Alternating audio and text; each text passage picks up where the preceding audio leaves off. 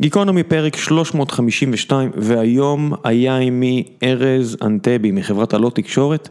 אני חושב שזו, אם אני לא טועה, זו הפעם הראשונה שמתארח אצלנו אה, מנכ"ל של חברה שמונפקת בבורסה אמריקאית. אני חושב שזו הפעם הראשונה, אולי אני, אני לא זוכר מישהו. אמורים להגיע עוד שניים כאלה בחודשים הקרובים, והיה לי מאוד מעניין אה, אופי השיחה הזו, כשידעתי שאני הולך לדבר עם ארז. אה, עד כמה אפשר אה, לגעת בדברים שקשורים לעסק, כי תמיד יש את החרב הזו שמונפת מעל מנכ"לים בסיטואציה הזו שכל רבעון הם צריכים לתת דיווח, אבל לשמחתי ארז היה כן, אני יודעתי כמה שהוא יכול היה להיות, והייתה שיחה מעניינת שעסקה בארגון מכירות ואיך זה להיכנס לחברה אה, שדשדשה הרבה שנים ולהביא אותה למצב שהמניה שלה קופצת פי שתיים או יותר בשלוש וחצי שנים, כמו שארז עשה מאז שהוא הצטרף, ועל הבחירה של עלות. לעבור אה, לשוק ה cyber security אה, ועל גודל השוק ועל ההזדמנויות ועל האתגרים. בקיצור, היה יופי של פרק ומאוד שמחתי לדבר עם ארז, ודי, אני לא, אני לא אכביר במילים, קדימה, גיקונומי 352 עם ארז ענתבי, תהנו.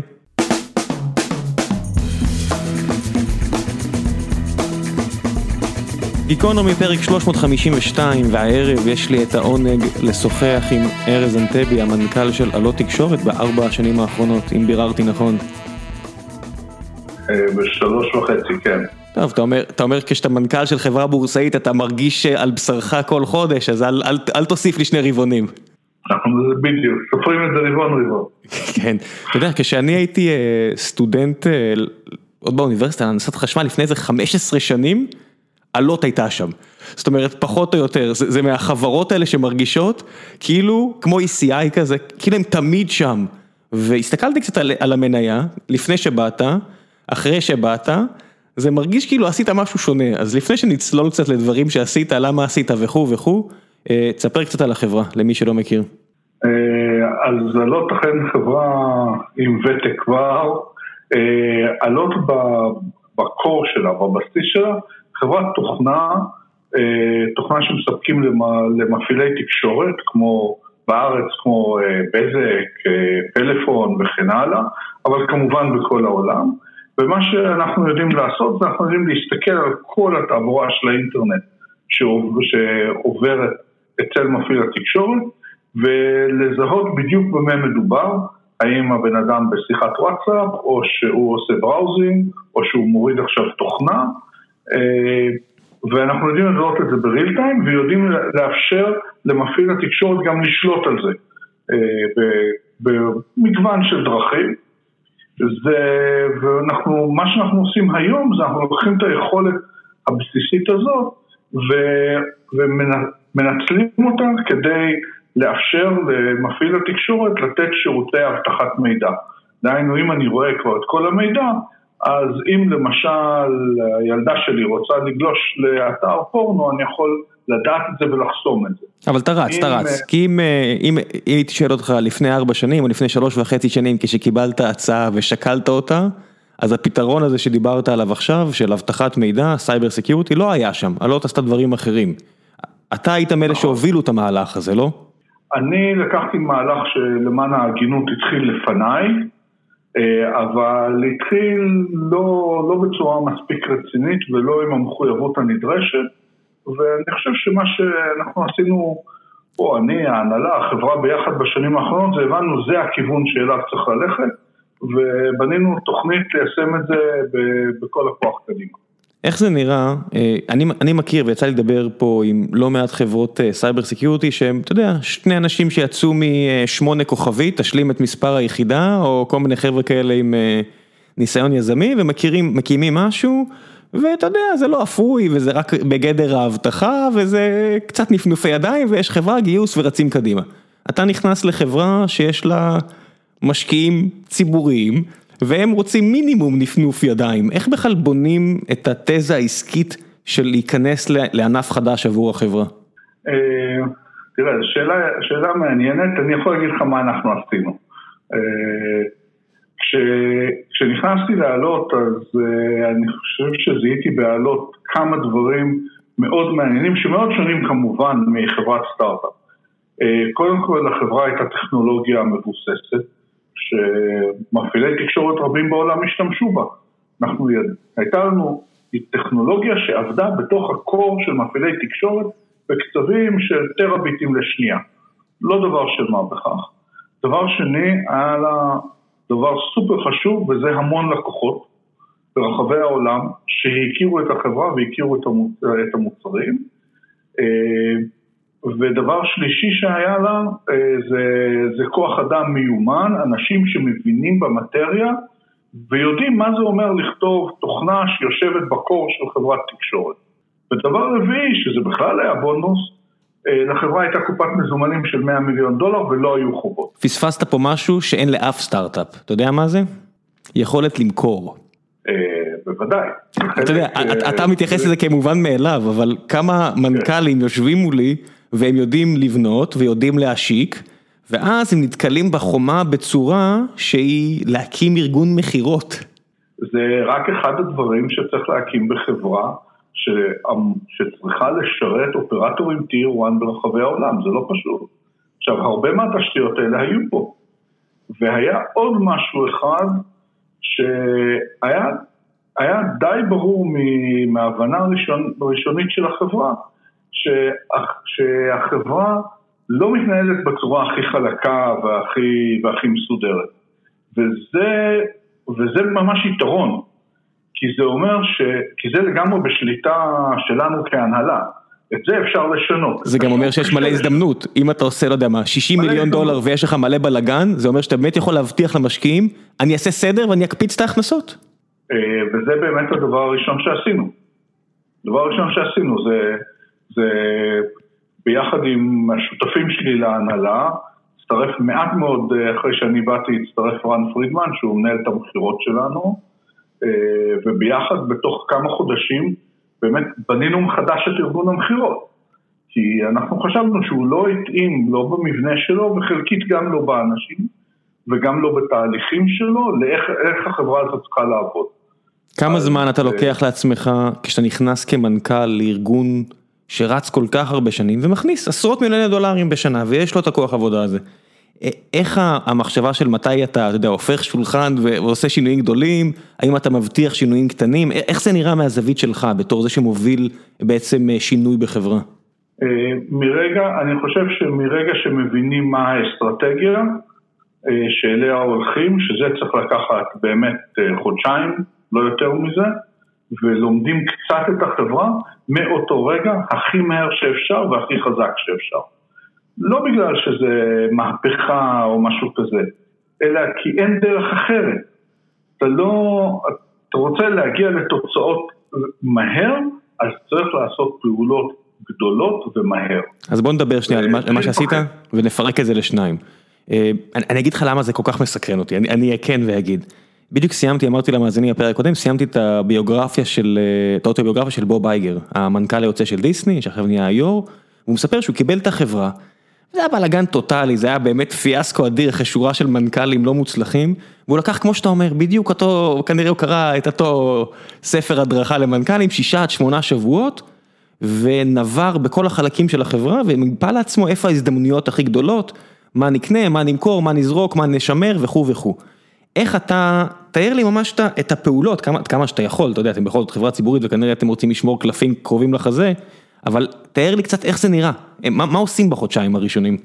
אמ, תראה, ממש בשבועיים שלושה הראשונים, הדבר הראשון שאני עושה זה מדבר עם כמה עשרות אנשים בחברה, מכל החלקים שלה. מכירות, פיתוח, שיווק, תפעול, כספים, מה שאתה רוצה. למה? כי בסוף האנשים בחברה מכירים אותה והם יודעים מה עובד ומה לא עובד. הם פשוט יודעים. אז אחרי שזה לא חברה, זה לא דיסני, כן. זה זאת חברה שזה 500 איש הייתה אז אני חושב בערך. אתה מדבר עם בערך 40 איש, במשך שעה, שיחות אישיות, פתוחות, הם יכולים להגיד מה שהם רוצים, על מה שהם רוצים, לא יוצא ממני לאף אחד שום הערה אישית שהם נותנים, תוך, תוך מעט מאוד זמן מבינים בדיוק את המצב של החברה, כי הם כולם אומרים את אותו דבר. בגדול כולם אומרים את אותו דבר, כי הם מבינים. אתה יכול לחלוק את זה או שזה משהו שנשאר בתוך אה, החדר שם? לא, את המסקנות, מה זה, המסקנות אני מיד הלכתי לפגישת חברה תוך כמה שבועות, ואמרתי, חבר'ה, זה מה שאתם אמרתם לי. זה לא, לא ברמה האישית, לא בן אדם X אמר דבר Y, אבל ברמה העקרונית בוודאי, הנה זה מה שאתם אומרים לי. ואני מסכים, ואלה הבעיות. אלה היתרונות, אלה החסרונות. אנחנו, יש לנו טכנולוגיה, יש לנו לקוחות, יש לנו בעיה בתהליכים, יש לנו בעיה בקבלת החלטות, אנחנו, המערכות המידע שלנו לא, לא מעודכנות וכולי וכולי וכולי. אז מצוין, אז עכשיו אנחנו יודעים מה הבעיות, אז עכשיו נפתור אותן. וזה לגמרי בידינו. אמ, ובמקביל מנהלים תהליך של ברור האם האסטרטגיה הזאת שנראתה, היא נראתה לי כאילו די, אה, די מבטיחה לפני שבאתי לעלות. כל הסיפור של לעשות פיבוט לחברה לאזורים של, אה, של סייבר היה, זאת הייתה הסיבה שמשכה אותי לבוא לעלות. אה, כי חשבתי שפה יש איזשהו יהלום גדול, לא מלוטש שאפשר, שאפשר למצוא. אבל היה צריך לוודא את זה, היה צריך טיפה לתקף את זה מול השוק, היה צריך לדבר עם לקוחות על זה, היה צריך לעשות כמה דברים כדי להשתכנע שזה לא איזה, שזה לא איזה חלום אה, אה, לא מציאותי. וזה מה שעשינו באמת, ממש בחודשיים שלושה הראשונים, ומרגע שעשינו את זה, אז היה צריך, אז היה צריך פשוט במרכאות אה, לבנות תוכנית עבודה, להגדיר יעדים, אה, להחליט איך עושים, אה, איך עושים את זה בשלבים ולצאת לדרך. איך, ואני חושב שם... באיזה שלב מתקשרים את זה? זאת אומרת, אני, אני יודע איך זה בסטארט-אפ פרטי, יש לי את הבורד שלי, אני צריך לתקשר, לתקשר איתם בטח פעם ברבעון, הרבה פעמים הרבה לפני כן, בטח שינויים ברמת הפיבוט לחברה, אבל לך יש ציבור משקיעים, אתה חברה ציבורית, איך בעצם יוצרים את המסר הזה החוצה, אתה מגיע ואומר, חבר'ה, אה, בוודאות זה הכיוון, או לחילופין אתה בא בכיוון יותר מהוסס ואומר, ברבעון הבא אנחנו נריץ ניסויים כדי לתקף את התזה הזו, הנה מה שנעשה, זאת אומרת, איך בכלל אה, בונים את הקשר הזה? אה, אני שואל בעיקר כי רוב השוק הישראלי זה מאוד זר לו, זאת אומרת, רוב החברות בארץ הן פרטיות. תראה, אני חושב, אני חושב שזה, שזה לא כזה מסובך. בסוף יש לנו, בסוף לעלות, כל חברה ציבורית יש בעלי מניות. אני מנכ"ל, שכיר, אני עובד עבורם, אני מנהל את החברה שלהם, זאת לא החברה שלי. אז מגיע להם לדעת מה אני חושב ומה אני הולך לעשות. פשוט ברמה האתית הבסיסית זה מגיע להם. מעבר לרמה החוקית שאני צריך להגיד להם. אבל ברמה האתית, המוסרית, הבסיסית, זאת החברה שלהם, מגיע להם לדעת מה אני, מה אני חושב עליה ומה אני הולך לעשות איתה. אה, ולכן אני פשוט אומר להם מה אני חושב. ואם אני אחשוב יום אחד משהו שונה, לא חשוב באיזה עניין, אז אני אבוא ואני אגיד להם, חברים, זה מה שחשבתי עד עכשיו, ככה וככה שינה את דעתי, עכשיו אני חושב אחרת, כי כך וכך.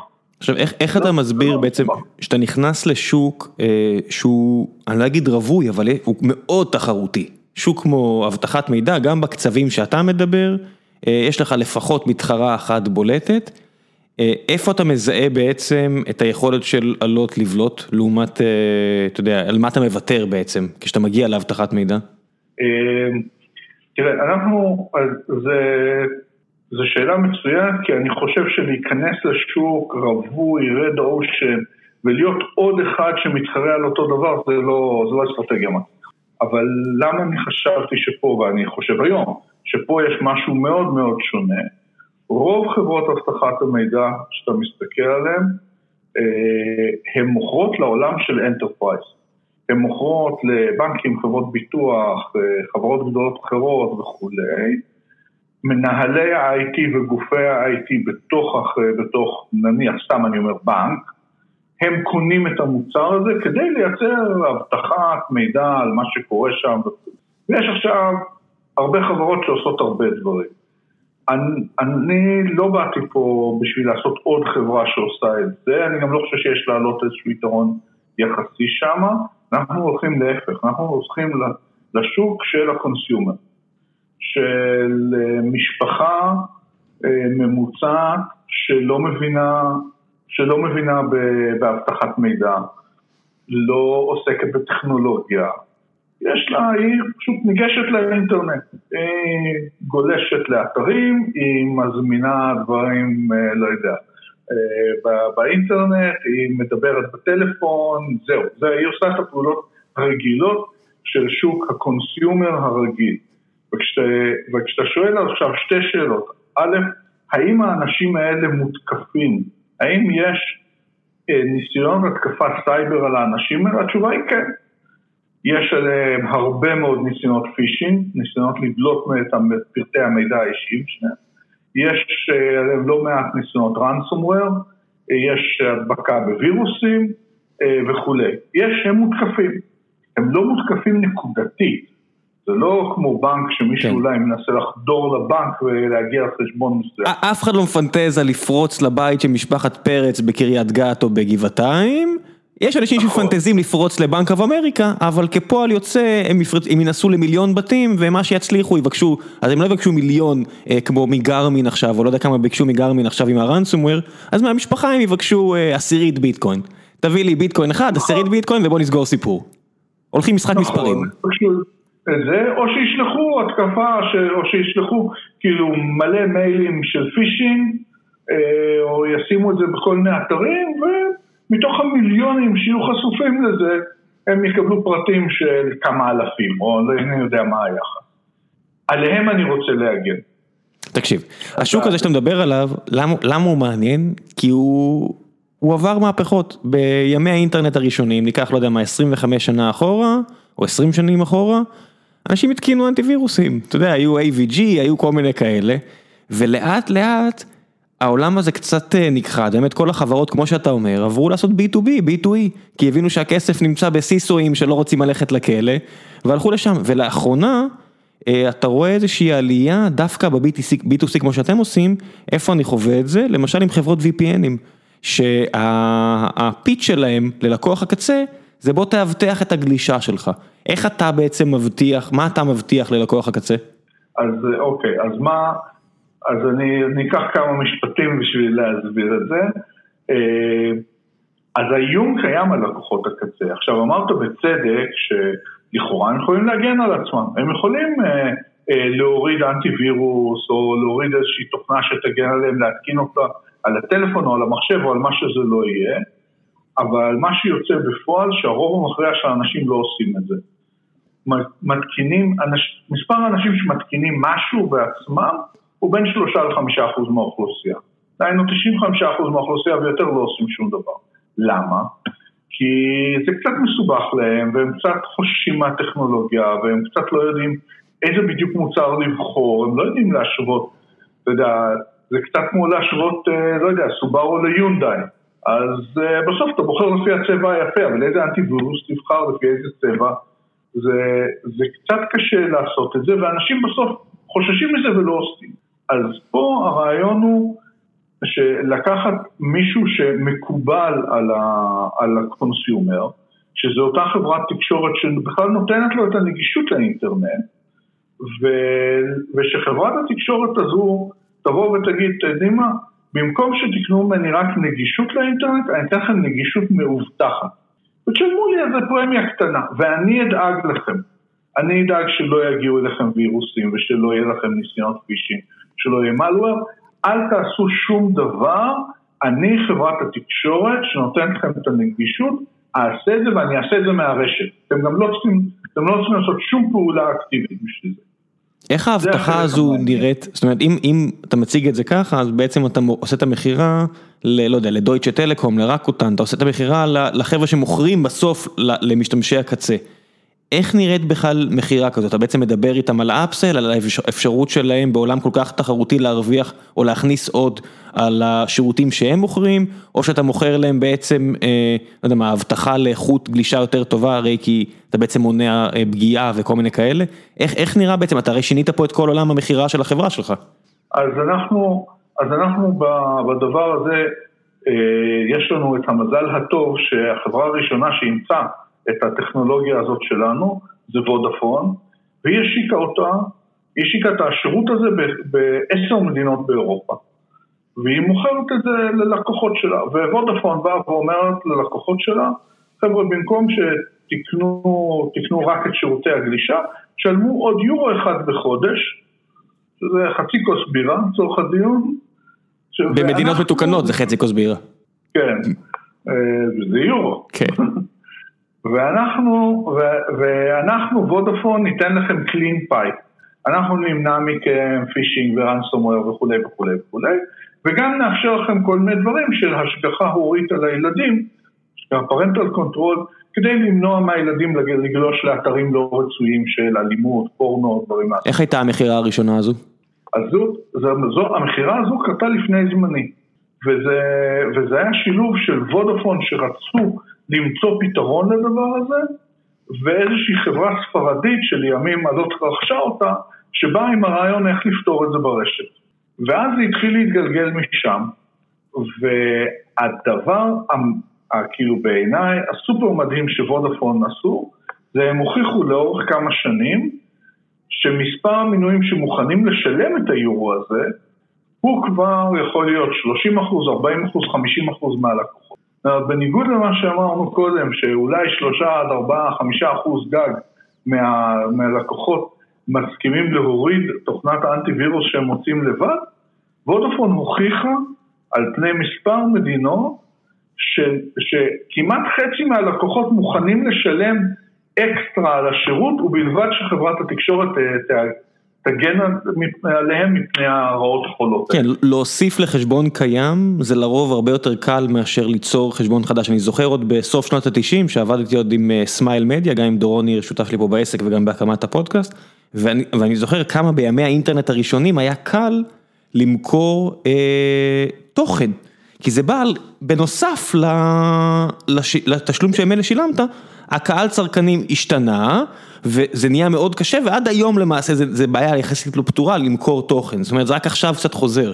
ואתה בעצם, אתם חוזרים פה בעצם לימים, שקצת תחילת האינטרנט, לגילוי ההוא של לקוחות קצה, אה, הרבה יותר קל למכור להם אה, אה, ערך בשלב הזה, בעצם שהם כבר הסכימו לקנות את השירות מה-ISP שלהם.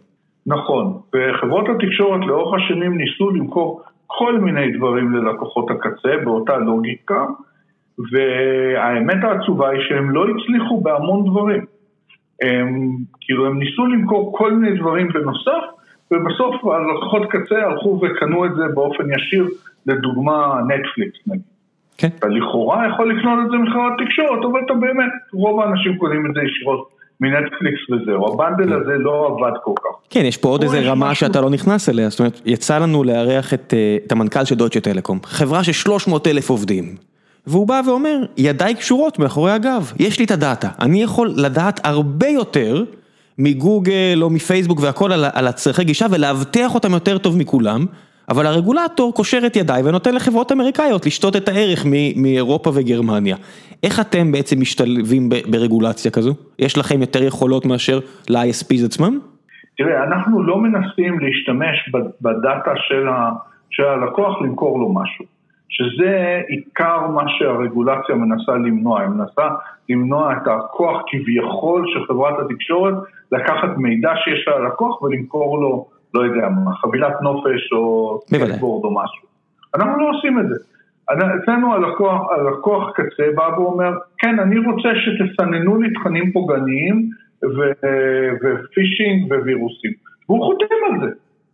ואז חברת התקשורת פשוט מספקת לו את השירות שהוא ביקש ממנה. ולכן מבחינה רגולטורית זה, זה, זה יחסית קל. היה לכם רגולטורים שעבדו איתכם? זאת אומרת זה כיוון בכלל?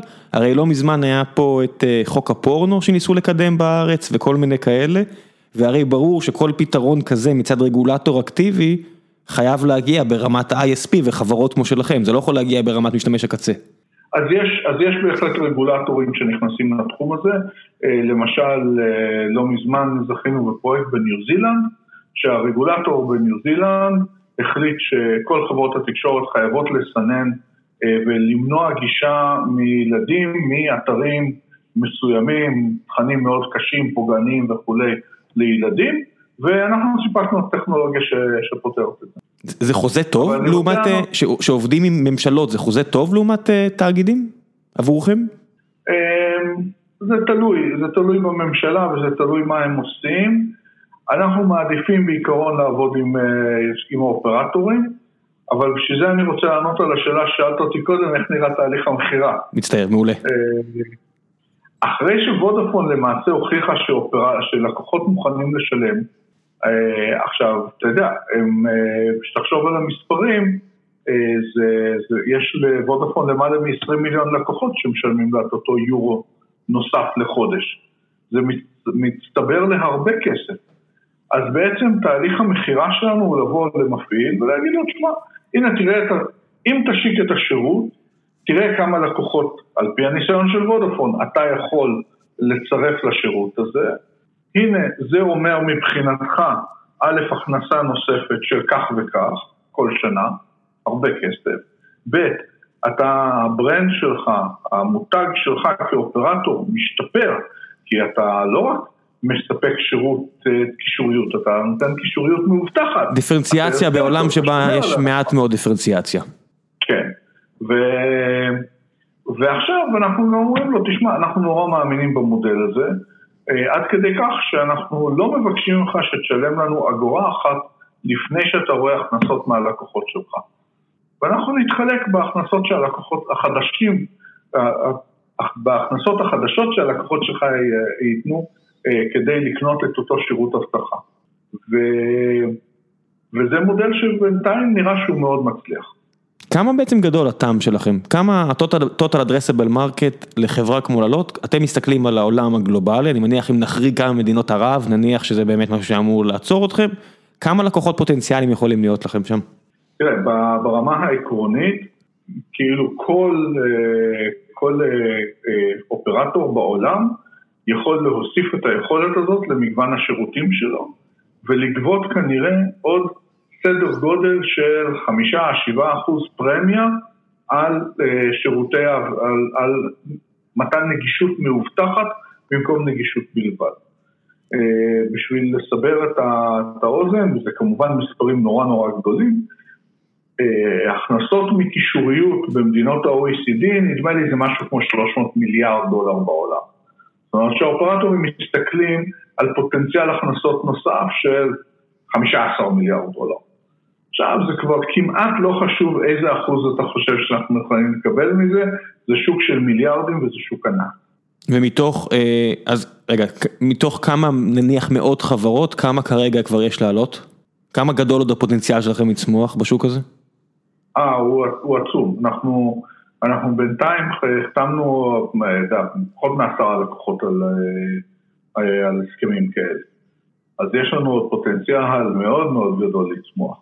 לא רק זה, גם, גם הצמיחה אצלנו היא לא, ברגע שאנחנו חותמים חוזה כזה עם לקוח, אז זה לא מיד הכנסות, כי אמרתי, אנחנו מחכים שהלקוחות שלהם ייתנו, יביאו את ההכנסות.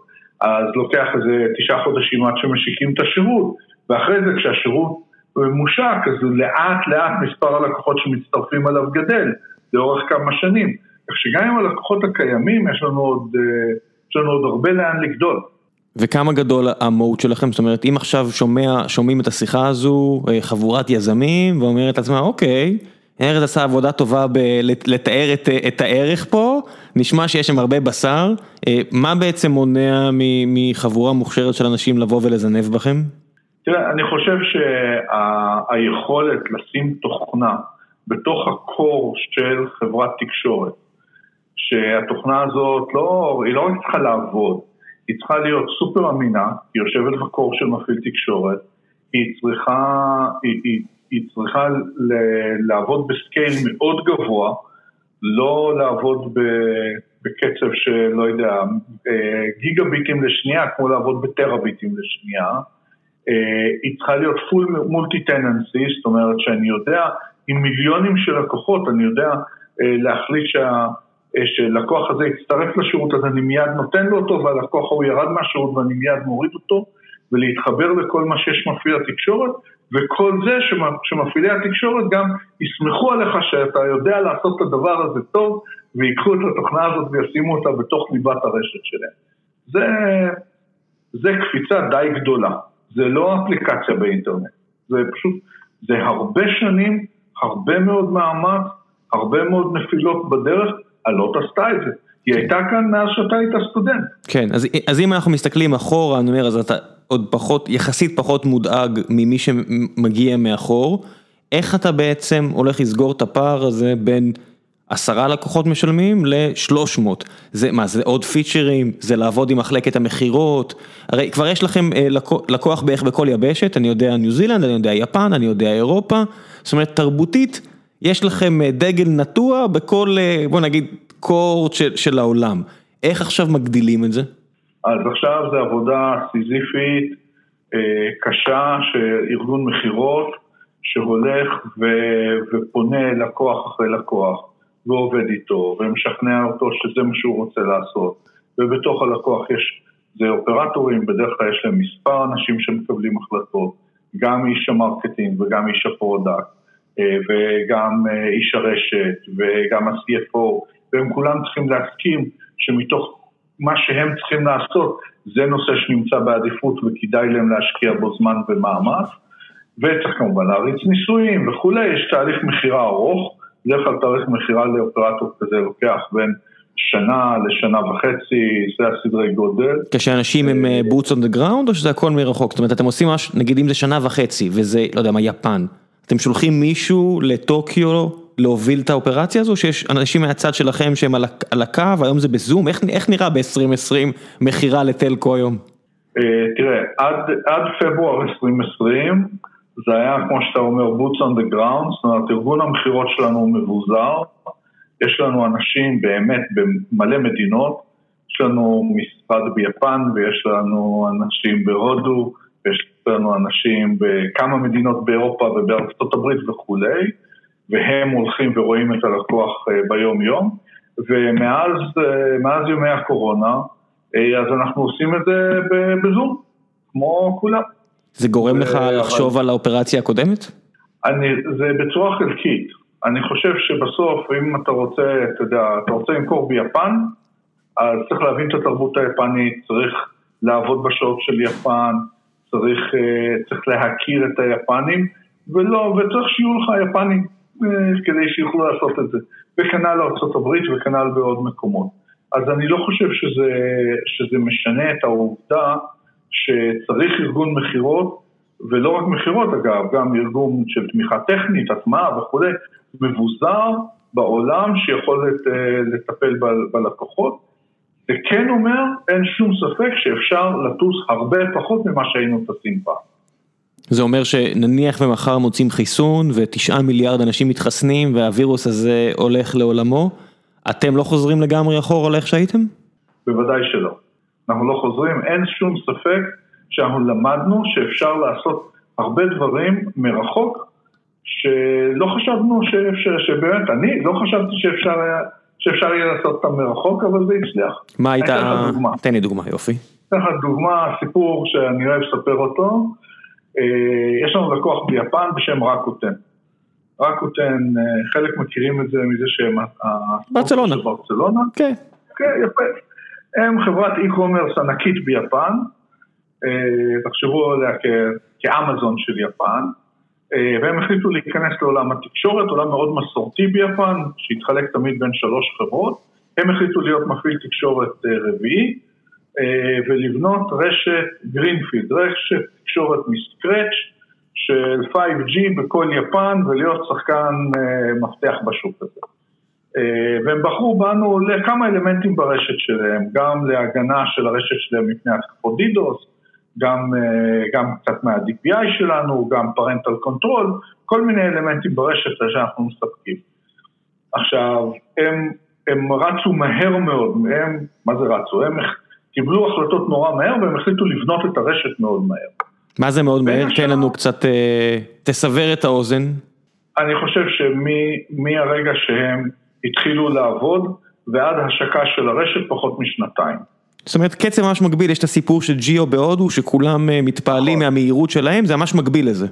נכון, וכולל לקחו גם אנשים שהיו ברשת, שהיו בג'יו בהודו ועשו את זה, אה, למשל ה-CTO של, אה, של רקוטן, זה, זה טארק אמין, שהיה, שהיה לפני זה גם בהודו, וכמו שהוא עשה שם, אז הוא הלך לעשות את זה ביפן. כן, היתרון הגדול למי שלא מכיר, קצת על קצה המזלג, קצת דיברנו על זה בפרק עם אה, אחד הבכירים של AT&T העולמית שהיה והסביר על 5G, אז כשאתה מקים רשת מודרנית, הרכיבים הם הרבה פחות יהודיים, זה הרבה יותר רכיבי תוכנה, זה הרבה יותר גמיש, בניגוד לדור 1 עד 3, שהיית בעצם צריך לרכוש ולהקים הרבה מאוד חומרה יהודית, מה שמאוד סיבך את העניינים מהרבה בחינות, אז ב-5G יש אתגרים אחרים שצריך לפרוס הרבה יותר אנטנות או נקודות גישה, אבל מהרבה בחינות זה פתח את הצוהר לשחקנים חדשים שיש להם כמויות עצומות של כסף, צריך להגיד את האמת, ב-GO זו הייתה השקעה של יותר מ-30 מיליארד דולר, וכשאתה משקיע השקעה כזו, אתה צריך למצוא דרך להחזיר אותה ולמצוא כל דרך נוספת להכניס ערך לחברה, ואני מניח שכאן אתם נכנסים. אז, אבל הסיפור שלי נוגע, אנחנו נכנסים כחלק מזה, כי אנחנו, כי אנחנו יודעים לעזור להם, אני חושב במבנה עלויות מאוד אטרקטיבי לרשת, לרשת חדשה לגמרי, אבל הסיפור כאילו שנוגע למה שדיברנו עליו קודם, של העבודה מרחוק, זה בגלל שהם עשו רמפאפ כזה מהיר, הם היו צריכים אנשים שיעבדו בנוק, ב-Network Operation Center, מרכז הבקרה שלהם. והם פנו לכל הספקים, כולל אלינו, אמרו לנו, תביאו לנו בבקשה אנשים שיכולים לעזור לנו, כי אין לנו, אנחנו לא צריכים לגייס מספיק.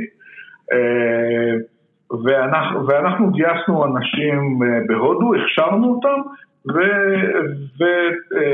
ושלחנו אותם ליפן כדי שיעבדו שם לפני ההשקה של הרשת, אלא בכל תהליך ההקמה. אפילו המשפט הקטן הזה שאמרת הוא מפליא בעיניי, כי כדי להכניס עובדים ליפן זה חתיכת בירוקרטיה מטורפת. יפה, אז יכולנו לקבל עליהם, אתה צודק לגמרי, ויכולנו לקבל עבורם ויזות זמניות לשלושה חודשים. אז גייסנו אנשים שעבדו במשמרות, משמרת נסעה ליפן לשלושה חודשים, חזרו להודו ומשמרת אחרת החליפה אותם, וככה העסק הזה עבד. עכשיו העסק עבד ככה עד פברואר, עד פברואר השנה, ואז הגיעה הקורונה. ואז מה קורה? הגיעה הקורונה, אז uh, סוגרים את יפן, ומי שלא יפני לא יכול להיכנס. עכשיו, אותם אנשים שלנו שנמצאים ביפן עובדים שם עד שנגמרת להם הוויזה, ואז הם חוזרים להודו. את האלה שאמורים להחליף אותם אי אפשר, לא יכולים לנסוע, כי לא יפני לא נכנס. לא רק זה, עכשיו בהודו עושים לוקדאון, כך שהם אפילו לא יכולים לבוא למשרד, והם נשארים לעבוד בדירה שלהם במומבאי, איש איש בדירתו הוא. שזה לא, לא תמיד דירות הפאר הכי מרווחות. לא אידיאלי. לא הכי אידיאלי. ובכל זאת, באפריל השנה, רקוטן עלתה לאוויר, בזמן, כאשר חלק מהעבודה של, ה, של מרכז הבקרה שלה, שהיה אמור להיות בטוקיו במטה, נעשה על ידי אנשים שעובדים בדירות הפרטיות שלהם במומבאי בהודו. וזה עובד. והם עלו לאוויר והכל בסדר. יש כל כך הרבה מקומות שזה יכול ליפול, אני, אני חושב מרמת האינטרנט שבמומבאי, ועד לעשר בעיות אחרות, אני רק יכול לדמיין איך החבר'ה ברקוטן, סלח לי על הדיבור, רועדים להם דברים בין הרגליים, כשהדבר הזה יוצא לדרך. אז אתה רואה, זה הצליח, וזה הצליח לא רק לנו, ואני חושב שגם אני למדתי, ואני מעריך שגם אחרים, שהרבה דברים שחשבתי שלא יכול להיות לעבוד מרחוק, עובדים מרחוק.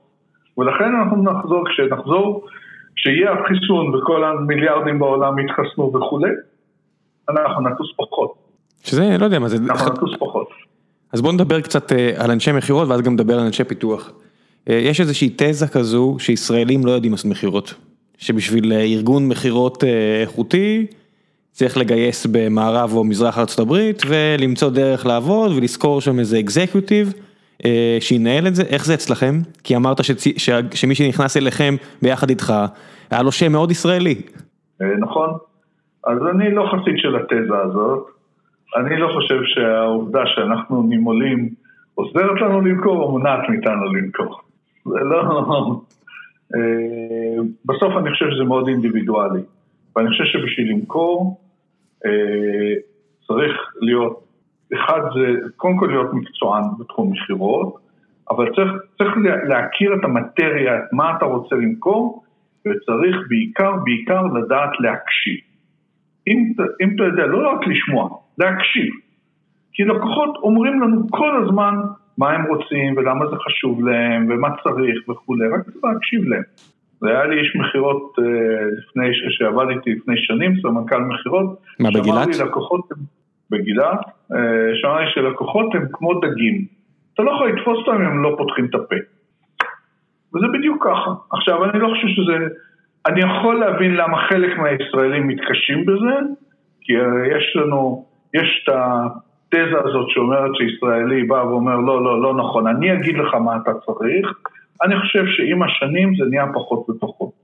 אנחנו, אנחנו כבר הרבה יותר ישראלים אה, חיו בחו"ל, למדו איך מוכרים, למדו איך מדברים עם לקוחות, מה עושים, אני הייתי מספר שנים, הרבה שנים כשהייתי בגילה, הייתי איזה חמש שנים בארצות הברית, רן שהצטרף אליי פה ומנהל את המכירות, היה הרבה שנים בנוקיה וישב במינכן, למדנו את זה, למדנו את זה, גם, הישראל, גם ישראלים למדו למכור. הייתם צריכים לשנות באיזושהי צורה את התרבות המקומית? אני אגיד לך למה אני שואל. אה, כשהייתי בטקסס אינסטרומנטס, אז בארגון, לא של הפיתוח, כשאני הייתי מצד השני של המסדרון, את ארגון המכירות שמשה הלל, אה, עדיין לפי דעתי, מוביל שם בגאון, והפליא אותי לראות את החבר'ה מגולחים, היה להם ממש אה, קוד לבוש כאילו הם היו ביחידה בצבא, זה רק היה חסר שהוא היה מעביר להם כרטיס גילוח. על על הכרטיס גילוח, כרטיס אשראי על על הפנים לגברים שצריכים להתגלח, הוא היה אוסר עליהם אפילו להגיע עם ג'ינס, הוא אמר אתם אנשי מכירות של ארגון מפואר, תתייחסו בהתאם, גם אם אתם באים לעבוד מהמשרד, אז יש, תבואו מחויית, אני רוצה אתכם מכובדים. הסתכלתי על זה מהצד, ובהתחלה לא הבנתי, ואז כשראיתי איך הם עובדים וכמה זה לא סטריאוטיפי ישראלי, אמרתי אוקיי, אולי, אולי הוא יודע מה הוא עושה כשהוא מוביל פה את החברה. איך זה אצלכם? אתם, אתם מוצאים שאתם צריכים לעשות איזשהו שינוי תרבותי כדי להגיע לתוצאות שאתם רוצים? תראה, רוב, רוב אנשי המכירות שלנו מבוזרים בעולם והם uh, מקומיים. אני חושב שמה שחשוב מבחינה התרבותית הזאת זה שאיש המכירות יהיה מותאם לתרבות המקומית. זה לא, והדברים האלה הם גם משתנים מהזמן, אה, משתנים בזמן. בשנות ה-90 כשאני גרתי בארצות הברית, אני הלכתי כל יום עם חליפה למשרד. כי כשביקרתי לא רק עם לקוחות, גם במשרד אצלי, כולם היו עם חליפות. זה קוד הלבוש, זאת התרבות, כך מתנהגים. היום זה כבר לא ככה. היום כבר מגיע לפגישות בארצות הברית. אין עניבה. אה, אם אתה בספק, אז תבוא עם ז'קט, אבל אה, אתה לא צריך. הדברים האלה משתנים בזמן. הם משתנים בזמן והם משתנים במקום. ו, וזה לא, לא נורא מסובך, אבל צריך להכיר את, ה, את מה הקוד התרבותי המקומי, וצריך להתייחס אליו עם רספקט. זה הכל. איך מראיינים לא אנשים אה, מתרבות אחרת? זאת אומרת, נניח ואתם רוצים עכשיו להיכנס לאמריקה הלטינית, זאת אומרת למדינות דוברות הספרדית, או לברזיל ולתרבות הפורטוגזית שם, איך אתם בכלל יודעים לגייס את איש המכירות הנכון עבורכם? איך איך התהליך הזה נראה כשאתם אה, שני ישראלים, גם עם הרקע שלכם בארצות הברית נניח, או בגרמניה? תראה, אנחנו כבר אה, לא מעט שנים בתוך הטלקום, ומכירים לא מעט אנשים בתחום הזה, אה, ויש כמובן את ההתחלה שאוקיי, יש סורסרים ו-HR שמוצאים כל מיני מועמדים וכולי. אבל אין כמעט מועמד רלוונטי שאנחנו לא מכירים מישהו בתעשייה שמכיר אותו ויכול להגיד לנו אם הוא מתאים לנו או לא מתאים לנו, יותר טוב, פחות טוב. פשוט מכירים, מכירים מספיק שנים, מספיק אנשים, אז, אז אפשר לקבל רפרנסים מהימנים גם בחו"ל, לא רק בארץ. זה אומר בעצם שאתם... ש... זה אומר בעצם שבאנשי מכירות אתם בעצם לא שוכרים ג'וניורים, שאתם לא מטפחים אנשים מאפס, שאתם חייבים להביא אנשים עם קבלות כבר. כמעט בהגדרה, כשאתה בא ומחפש, נניח אנחנו רוצים לחדור לאיזושהי מדינה שלא היינו בה, אה, שאנחנו לא נמצאים בה, לא מוכרים בה, לא כלום, אנחנו מוכרים, מביאים איש מכירות אחד והוא צריך לפרוץ את המדינה הזאת, זה לא הגיוני שהוא יהיה, כאילו זה תהיה תחילת דרכו, זה התפקיד הראשון. אנשים פחות, אה, כאילו יותר ג'וניורים, אתה מגייס לתוך ארגון קיים שאתה צריך להוסיף לו כוח, ושם אפשר להוסיף אנשים עם פחות ניסיון. אבל אז יש לך אנשים מקומיים שהם כבר, הם חיים את התרבות המקומית, יודעים גם לגייס בן אדם כזה בדיוק כמו שאנחנו יודעים לגייס בארץ כולם. אני מניח שכשנגיד, נניח ואתה רוצה לפרוץ לברזיל או מקסיקו, זאת אומרת, אז את האסטרטגיה, המועמד כבר צריך להביא איתו מה, לשלב הרעיונות, אתם בעצם בודקים אותו, בוא תתאר לי איך אתה הולך, אה, למי אתה הולך אה, להיכנס ואיך אתה הולך לעשות את זה, איך זה נראה נגיד תהליך אצלכם דבר שכזה? זה, בוא תתאר לי, פחות מי אתה, מה אתה הולך לעשות בדיוק. בוא נתחיל בשתתאר לי מה עשית ואיך עשית את זה. ומה ניצחת ולמה, ומה הפסדת ולמה. ואתם צריכים לדווח נגיד כל רבעון מה היעדים קדימה? אתם ממש צריכים לנקוב בחברות שאתם ב pipeline התחלתם, זאת אומרת, אני לא יודע, אצלנו יש לנו בארגון מכירות שלנו, ממש יכול להיכנס בכל רגע נתון ולראות מה ה-CRO אומר, זה 80 אחוז שאני אסגור את העסקה, זה 20 אחוז אבל זה כל כך גדול ששווה לי ללכת על זה. זאת אומרת, איך זה נראה בחברה ציבורית, כמה אתה צריך להוציא החוצה בתהליך כזה? תראה, יש, אנחנו מנהלים את המכירות כמו שאתה מכיר. כל אנשי המכירות, אה, כל מה שהם עובדים עליו נמצא בסיילספורס, אה, עוקבים אחרי זה, נותנים את ההסתברויות, מה זה ייסגר, נותנים תאריכים כן. וכולי, עוקבים אחרי זה ברמה שבועית, ולא מוציאים מזה החוצה שום דבר.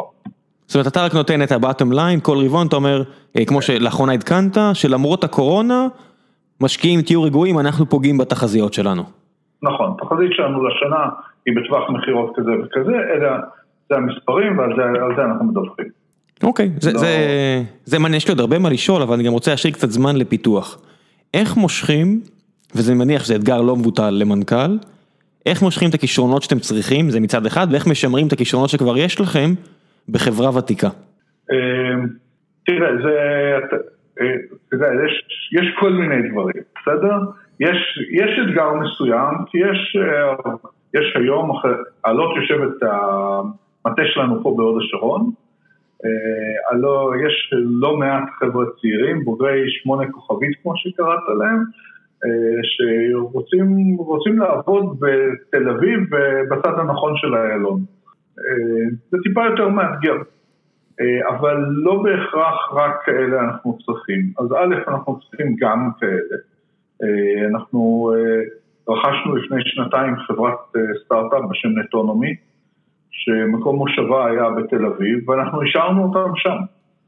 ויש לנו שם משרד היום בתל אביב, ומי שאנחנו רוצים לבוא ורוצה פיזית לעבוד שם, יכול לעבוד בתל אביב. אני חושב שהמשיכה לעלות באופן כללי זה, זה משני דברים. א', יש פה, אה, לדעתי יש פה טכנולוגיה מרתקת. כי זה לא, זה לא מה שהיה לפני עשר שנים בעלות, אלא זה היום עובדים על בינה מלאכותית וביג דאטה, כל, כל הדברים האלה, כדי לעבוד ברשתות תקשורת מודרניות, לפתור את בעיות הסקיוריטי בהם, צריך את כל הכלים האלה. זה, זה בעיניי, זה, זה מרתק טכנית, כעתודאי, זה מרתק אותי. כן, ברור. אה, כל מי, כל, מי ש, כל מי שמתעסק בקוד או בהנדסה, ברגע שאתה אומר לו אה, קצבים של טרות לשנייה וצריך לנתח את זה בזמן אמת, הוא כבר עושה אקסטרפולציה בראש לבעיות הטכניות שזה גורר איתו. נכון, אז זה, זה, זה בעיות מעניינות.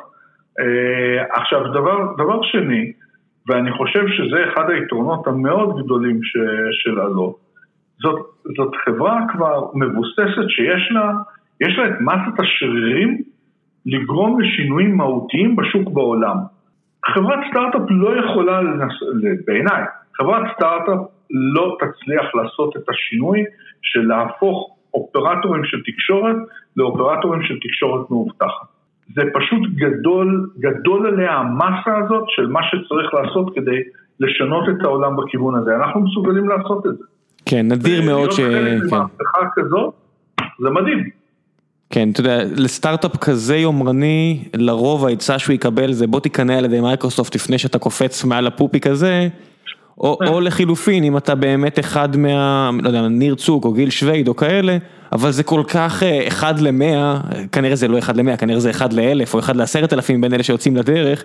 אני אומר מאלה שהצליחו אפילו, בסדר? אני ממש ב top של ה top של ה funnel, זה מאוד נדיר. זאת אומרת, אפשר ממש לספור על...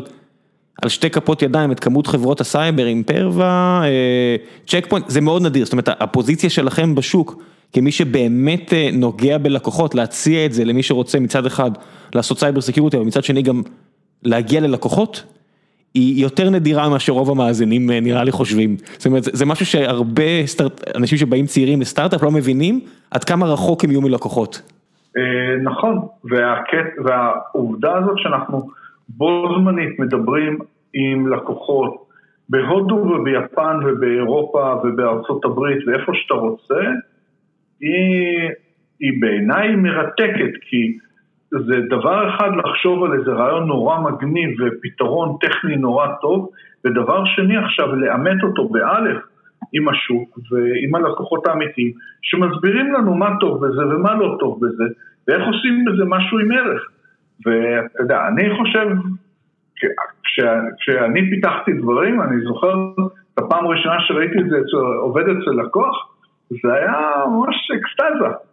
איך, בוא'נה, זה באמת, זה כאילו עושה משהו, זה לא רק ישבנו במעבדה והג... וחשבנו והיו לנו הגיגים וזה נראה לנו מדליק. לא, זה באמת עושה משהו. כן, ההודעת דיבאג שלי קופצת באיזה, באיזה טרמינל, אה, בארון תקשורת אמיתי. כן, אז, אה, אז בעיניי השילוב הזה של חברה עם טכנולוגיה נורא מעניינת, שיש לה, שיש לה יכולת לעשות ממש מהפכה בשוק התקשורת. והיא עם הלקוחות האלה ויכולה, ויכולה ממש לממש את זה שם, כשהפוטנציאל הוא עצום, פוטנציאל הוא כביכול מיליארדים, כמו שאמרתי לך קודם, אני חושב שזה, אני חושב שזה דבר מאוד נדיר, ולכן אני חושב שזו חברה שפשוט מדהים לעבוד בה. זה בעיני. מה שדוחף אותך? זאת אומרת, אתה בן אדם כבר עם לא מעט שנים ברזומה שלו, ולכל אחד יש את המניעים שלו. בסוף, בסוף למצוא, מאיפה אתה מוצא את ה drive, וכמנכ"ל אין לך את הלוקסוס הרבה פעמים להיות off. זאת אומרת, אתה לא יכול להגיע, לא יודע אם שבועות, אפילו ימים, בלי חשק. מאיפה מגיע ה drive שלך, מה, מהמחזור הזה של כל רבעון צריך להביא בראש? אמ, אני, הדרייב שלי מגיע מה, באמת, אני, מהאמונה שלי, שפה יש הזדמנות לחולל שינוי בקנה מידה מקרו בשוק, במשהו שגם האנשים צריכים, אנשים באמת צריכים שיגנו עליהם. אה, אותה משפחת, אה, מה קראת, פרץ ביבנה או כהן בחדרה, כן. מישהו צריך להגן עליהם, וחברות התקשורת זה מתאים שיגנו עליהם, ועלות זאת החברה הנכונה שיודעת להביא את הטכנולוגיה שתאפשר לעשות את זה, ואין חברות אחרות בעיניי, שהן בכלל מתקרבות לרמה של מה שאנחנו מסוגלים לעשות. ופה עוד חמש שנים, אני חושב שאי אפשר יהיה לקנות יותר אה, נגישות לא מאובטחת, זה הכל יהיה מאובטח. בין אם זה בבית ובין אם זה במכונית ובין אם זה ה-IoT device או הטלפון הסלולרי או המחשב, הכל יצטרך להיות מאובטח. ו- ואנחנו יכולים לאפשר את, הש- את השינוי המדהים הזה. אני חושב שזה, אני חושב שזה חלום מדהים. מה הביג בט שלכם חמש שנים קדימה? זאת אומרת, אני, אני בטוח שכחברה שהיא בורסאית ורואה את העתיד, יש לכם את ההימורים שלכם שנה קדימה, רבעון קדימה, מה ההימורים הגדולים שלכם חמש שנים קדימה, ממה שמותר לך להגיד? אה, זהו, אז פה אני כבר אזהר יותר, כי אני נותן תחזיות שנה קדימה. זה בסדר, אני, אני, כן, אני מדבר לא בשם ציבור המשקיעים, אלא לא יודע מה, בתור מהנדס פוטנציאלי שאומר, אה, תמכור לי את החלום, מה ההימור הגדול אה, שעובדים עליו? תראה, אני חושב, ש... אני, אני חושב שאנחנו צריכים אה, בשלב ראשון אה, לאפשר למפעילי התקשורת, מה שתיארתי לך מהרשת זה לא מספיק. אנחנו צריכים לאפשר למפעיל תקשורת לבוא למשפחה בבית ולהגיד אנחנו נגן עליכם בהכל. אנחנו נגן עליכם בטלפון הסלולרי כשאתם בחוץ, אנחנו נגן עליכם כשאתם רואים בטלוויזיה החכמה שלכם, נגן לכם כשאתם גולשים עם המחשב בבית ונגן על, על כל מכשירי ה-IoT שיש בבית שלכם, כולל מצלמות והכל. לא רק זה, אנחנו גם נדע להגן אחרת על המכשירים של ההורים ואחרת על הילדים ואחרת על ה-IoT devices והכל. אה, זה, זה ממש זה, אני חושב שזה השלב הראשון שיכול להביא אותנו סופר רחוק.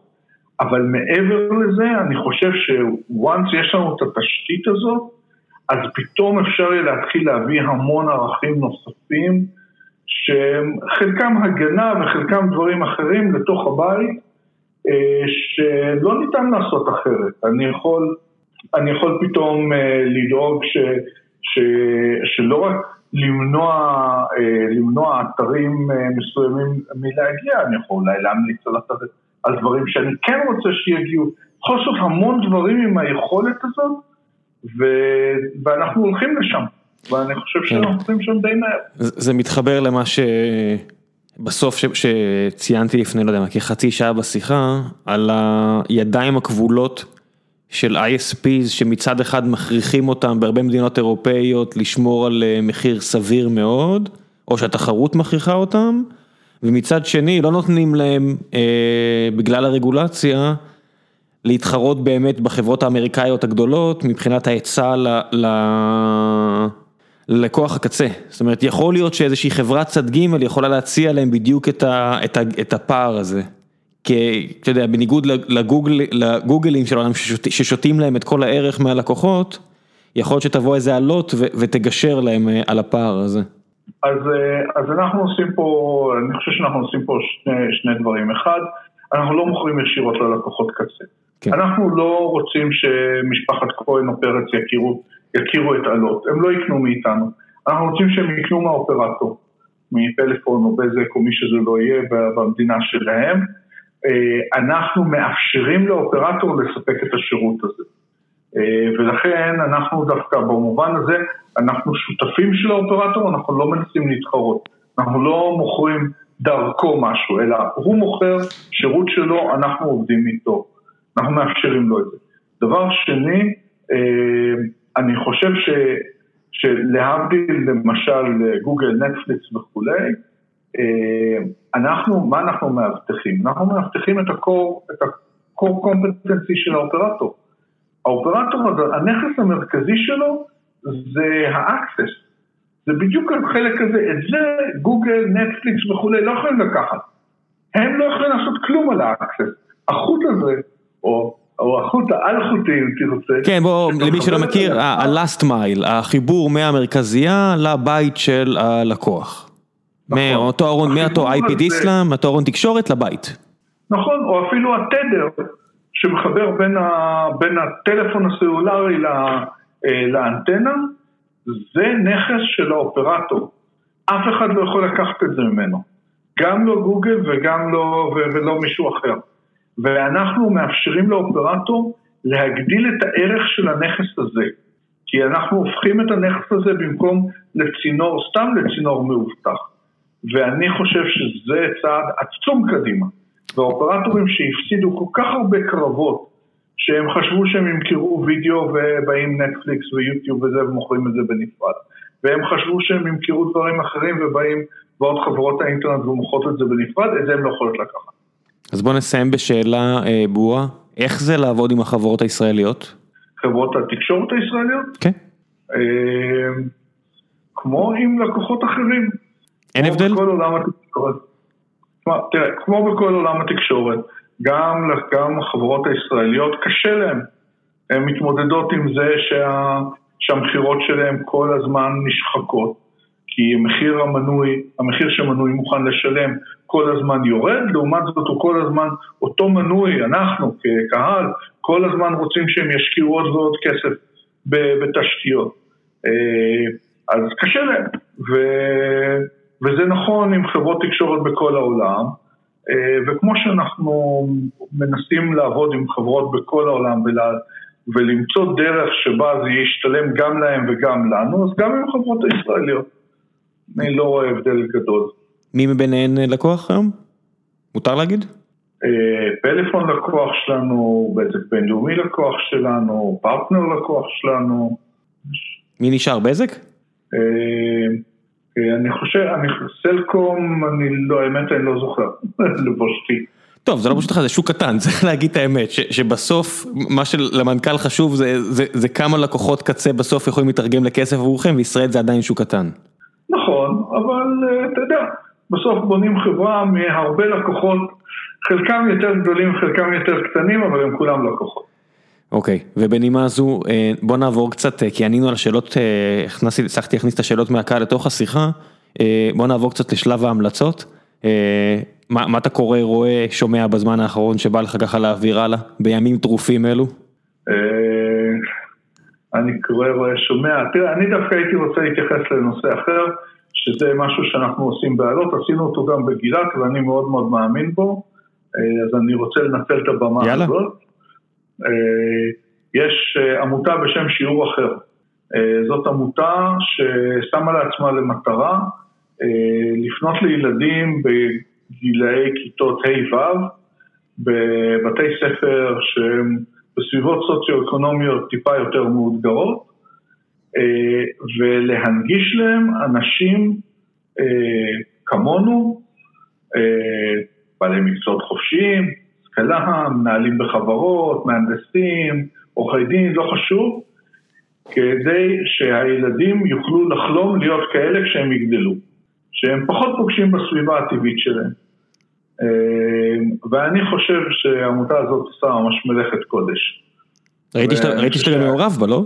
כן, אני מעורב בה, אני כמובן, החלק שהכי מעניין זה ללכת ולדבר עם הילדים בבית הספר. זה איזה פעמיים בשנה, זה לא הרבה, אבל זה מה שאני יכול לעשות. תשמע, שכל אחד יעשה מה שהוא יכול ונהיה במצב יותר טוב מאשר שאנחנו. בסוף do better מורכב מהרבה צעדים קטנים, לא צריך, כמו המכירות שלכם, לא צריך to swing for the, לא יודע מה, אתה לומד את זה מבייסבול, לא כל מכה חייבת להיות הום רן, אתה היית חמש שנים בארצות הברית. כן, לא, נכון, ואני חושב שזה מאוד יפה. וזה, וכאילו, מה, שאנחנו, מה שעושים שם זה באים פשוט לשיעור ו, ומלמדים את הילדים שיעור כלשהו על משהו. זה בכלל לא חשוב על מה זה. זה לא חלק מה, ממערך השיעורים הרגיל, זה לא, זה לא נושא כאילו, הם לא נבחנים עליו, לא כלום. אתה צריך רק לעניין אותם, שהילדים האלה יגידו, אה בוא'נה ראיתי את האנשים האלה, גם אני יכול להיות כזה. מה השיעור שאתה מעביר?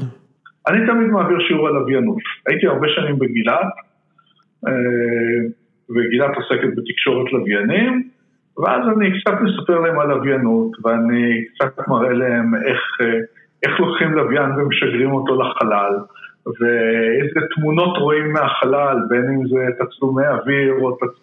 או ציורים של גלקסיות וכולי.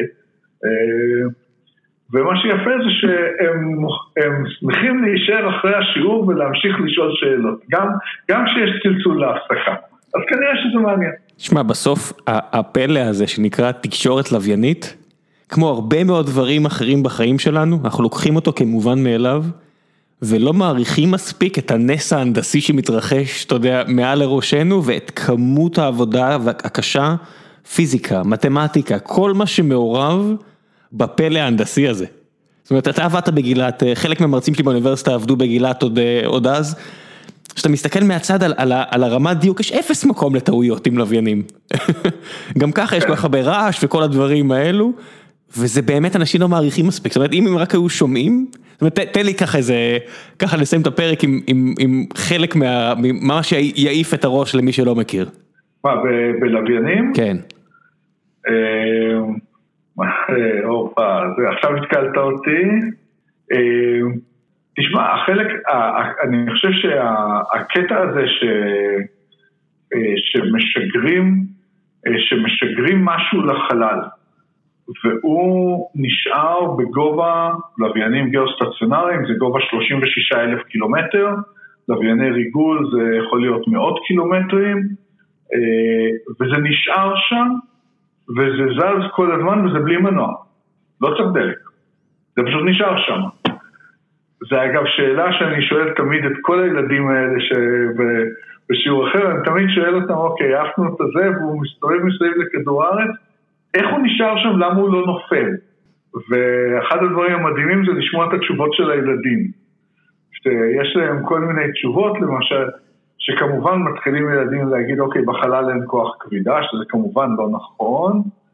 אחת התשובות הכי יפות ששמעתי, זה ששמים את הלוויינים בין כדור הארץ והירח, כך שזה בדיוק מושך אותם שווה בשווה ולכן זה נשאר במקום. אתה צריך להגיד להם שבעיית שלושת הגופים זה בעיה די קשה, שאני לא חושב שהחבר'ה בגילת זה מה שהם רוצים לעשות. אני, אני עדיין חושב שלילד בכיתה ה' לבוא עם תשובה כזאת זה מדהים. כן. זה יותר מדהים אולי מלוויינות. ועד כמה אתה נכנס לעומק, זאת אומרת, נגיד אפילו העניין הזה של אין בחלל כבידה. הרי אתה יודע, זה בדיוק להגיד להם, כל, כל מסה מפעילה כבידה על כל אחת אחרת, אין סיבה שזה נפסק שם, פשוט נורא חלש, לא יודע, משהו כזה. אתה, אתה אוהב את החלק הזה? אה, אני תמיד, אני תמיד מסביר להם, ב... ואני משתדל להגיד להם את האמת. ואת מה, ש, מה שאני מכיר בצורה פשוטה. ואני חושב שהם בסוף מבינים אותה. לא ברמה של לפתור את המשוואות, אבל לתת להם את האינטואיציה הזאת. למשל בקטע הזה, אני תמיד מביא איתי חוט שקשור לו בקצה משהו ומסתובב את זה, ואז הם רואים שהדבר הזה לא נופל אלא הוא ממשיך להסתובב. ואין לו מנוע, שום דבר לא מסובב אותו. למה? כי הסיבוב מחזיק אותו ואנחנו מדברים על זה. תגיד, עדיין יש לך את הגעגוע הזה לצד הטכני? כן, ברור. אמרתי לך, אני עתודאי, זה לא עובר. אתה מסתובב בחברה שלך ואתה קצת מציק לאנשים שיספרו לך מה הם עושים? אה, אני משתדל, אני משתדל להציק להם מעט, אני, אני תופס לפעמים נושאים שנראה לי שהם או, או מורכבים ואני רוצה להבין אותם, או, ש, או שנראה לי שהוא לא מבין למה הם עושים את זה ככה, ואז הם נאלצים להשקיע זמן ולהסביר. זה, זה תמיד משהו שהוא לא מוערך דיו, מישהו שהוא סקרן ושואל שאלות, ואתה רואה שהבן אדם השני לא מצליח להסביר, אני, הדבר שתמיד המבחן שלי זה אם הוא אומר זה מסובך מדי, אני תמיד אומר, תשתדל. בוא תשתדל, בוא, בוא, בוא תראה לי, בוא, אתה יודע, מי שיבין יצליח להעביר, זה תמיד תדעו. נכון. בסוף זה לא יכול להיות מסובך מכדי להבין את זה. כן, תמיד אפשר לעשות יוריסט, הפשטות כאלה ואחרות. ארז, תודה רבה רבה על הזמן שהקדשת. לא, לא טריוויאלי בעיניי, אני, אני בטוח שאתה, שאתה איש מאוד עסוק, ותודה רבה על הזמן שהקדשת. תודה לך ראם. בוא רק לפני שנסיים, בוא תעשה קצת שירות לחברה שלך, איזה, איזה משרות אתם מחפשים פה בארץ? אה, אם עכשיו מישהו שמע אותך והשארת עליו רושם חיובי כמו, כמו עליי, אה, את מי אתם מחפשים ולאיפה הם פונים? ככה חשבתי על זה, בוא, אה. בוא נסגור את הפרק הזה בנימה פרודקטיבית. אנחנו מחפשים בעיקר אנשים עם רקע, עם רקע מאוד חזק ב cyber security. כי אצלנו יש הרבה אנשים עם רקע חזק בטלקום ואנחנו רוצים לעבות את היכולות והחוזקות שלנו בנושא סייבר. זה נכון גם, ב, גם בפיתוח, אה, גם, ב, גם, בגוף ה, אה, גם בגוף ההטמעה וה, והתמיכה, אה, והכי קל לפנות אצלנו באתר. טוב, אני... נקודה פורם. אני אשאיר לינק לכל מי שרוצה. אני גם אגיד לך שהתזה שפתחת איתה של תל אביב, זה הולך ודועך, כמו שלך היה קשה להגיע לכאן, אנחנו עושים את הרעיון הזה מרחוק, תדע לך, יש לנו עובדים באזור השרון, כל תירוץ אפשרי עבורם להישאר לעבוד מהבית עוד לפני הקורונה, הפקקים בארץ נהיו כל כך אה, מסובכים, יש כל כך הרבה אנשים מוכשרים שגרים באזור השרון, שאני חושב שאנחנו מגיעים למקום שכבר, זה כבר יתרון ולא חיסרון, או לפחות מתקרבים ל, ל, למקום הזה. אז, אה, אז אני אגיד לך אנקדוטה ש, שלפני, אני חושב חצי שנה או שנה, לא, לפני הקורונה, לפני שנה, אנחנו באחד משלטי החוצות אה, פה על יד, אה, ממש בכניסה לאזור התעשייה בהוד השרון, פרסמנו שלט חוצות שהיה כתוב בו, עם, שהיה כתוב בו כזה שעה בפקקים, או עם חץ ישר, או ימינה שתי דקות לעבודה, אם היית עובד בעלות היית כבר במשרד עכשיו. כן, זה מאוד אפקטיבי. אה, בסוף אושר נמדד גם בדברים מאוד יומיומיים, כמו כמות הזמן שאתה מקלה בכבישים. אם אתם יכולים לחסוך שעה וחצי ואתם גרים בהוד השרון או באזור, כנסו לאתר של אלוט, הנה המלצה אישית שלי לשיפור, לשיפור החיים שלכם, תסתכלו איפה אתם גרים ומה יש מסביב, זה אחלה דרך להתחיל חיפוש עבודה. ארז, שוב תודה רבה רבה שהצטרפת. תודה רבה ראם. ביי ביי.